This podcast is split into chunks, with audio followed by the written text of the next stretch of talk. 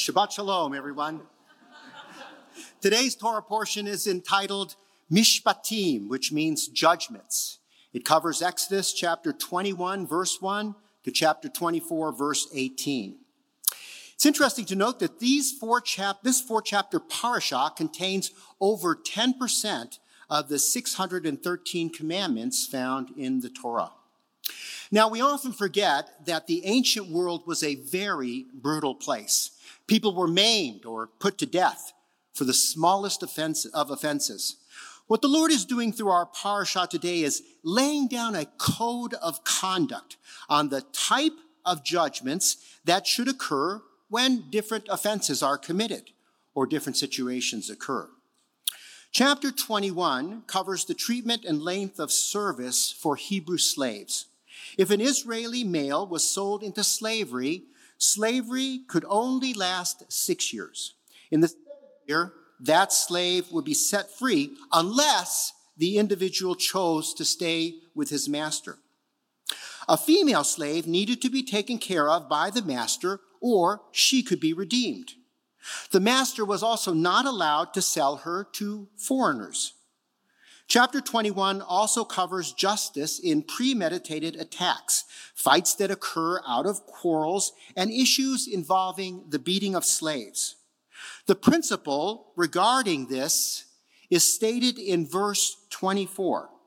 Eye for eye, tooth for tooth, hand for hand, foot for foot. Now, many people mistake the interpretation of this verse in terms of if something happens to a person, then revenge needs to be extracted. But the interpretation is really the appropriate level of punishment or monetary compensation. Restitution needed be, to be provided at the proper level of the damage. The rest of chapter 21 covers various situations where oxen might have caused damage to someone else's crops or gored another individual, etc. Chapter 22 covers the proper justice to apply in cases of theft, arson, and money or property lending. We are also given the following admonition in chapter 22, verse 28. You shall not curse God nor curse a ruler of your people.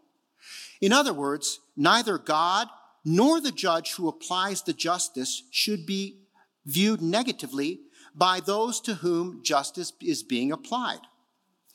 Chapter 23 continues with admonitions regarding moral issues, not bearing false witness, not following the group in terms of doing evil, not being partial, and being respectful of other people's property, even if that person is your enemy. In chapter 23, the importance of observing the Sabbath is restated, along with the instruction to celebrate the three national feasts, which in themselves encompass the seven major holidays outlined in Leviticus chapter 23. The feast of Passover, which also includes the feast of matzah, unleavened bread, and the feast of first fruits.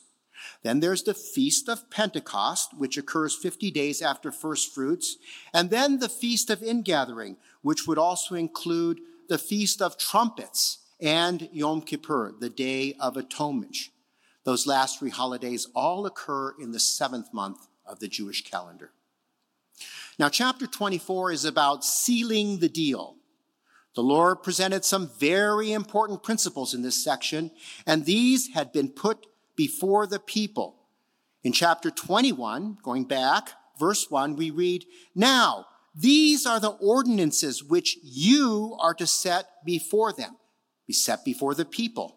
In other words, God told Moses to put these conditions for consideration in front of the people. It is if God is saying to the people, this is what I want you to do. Do you agree? In chapter 24, we have the people's response in verse 7. Then he, that's Moses, took the book of the covenant and read it in the hearing of the people. And they said, All that the Lord has spoken, we will do, and we will be obedient. In order to seal the agreement of this covenant between the Lord and the people, Moses took the blood of sacrifices that had been made and sprinkled it both on the altar of the sacrifice and on the people. The parsha ends with Moses going up Mount Sinai to begin to spend 40 days and nights with the Lord and to receive the tablets of testimony, the Ten Commandments. So, what are some lessons we can learn from today's parsha? First, we learn that the application of justice must be done in proportion to the offense that was committed.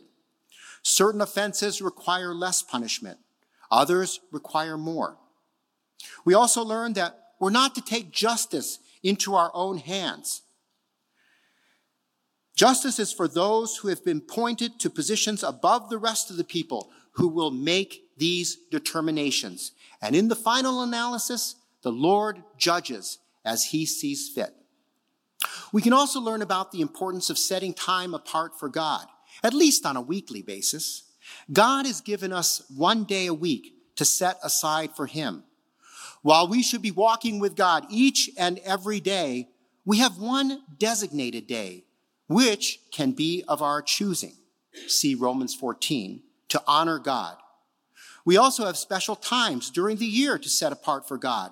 And God has spread his festivals throughout the year so that we can worship him at those special times and in special ways.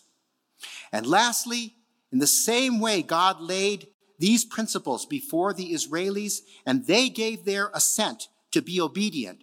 So too, each and of us, each one of us today must adhere to the principles and conditions laid out by Yeshua, our Messiah, for our lives. We must recognize our own sin and that it is impossible for us to get rid of our sin ourselves but that through acceptance of the Messiah in our lives and giving him our obedience, he can cleanse us of our sins so that we can walk with him through this world on a path that is headed toward our eternal home in the New Jerusalem. Thank you.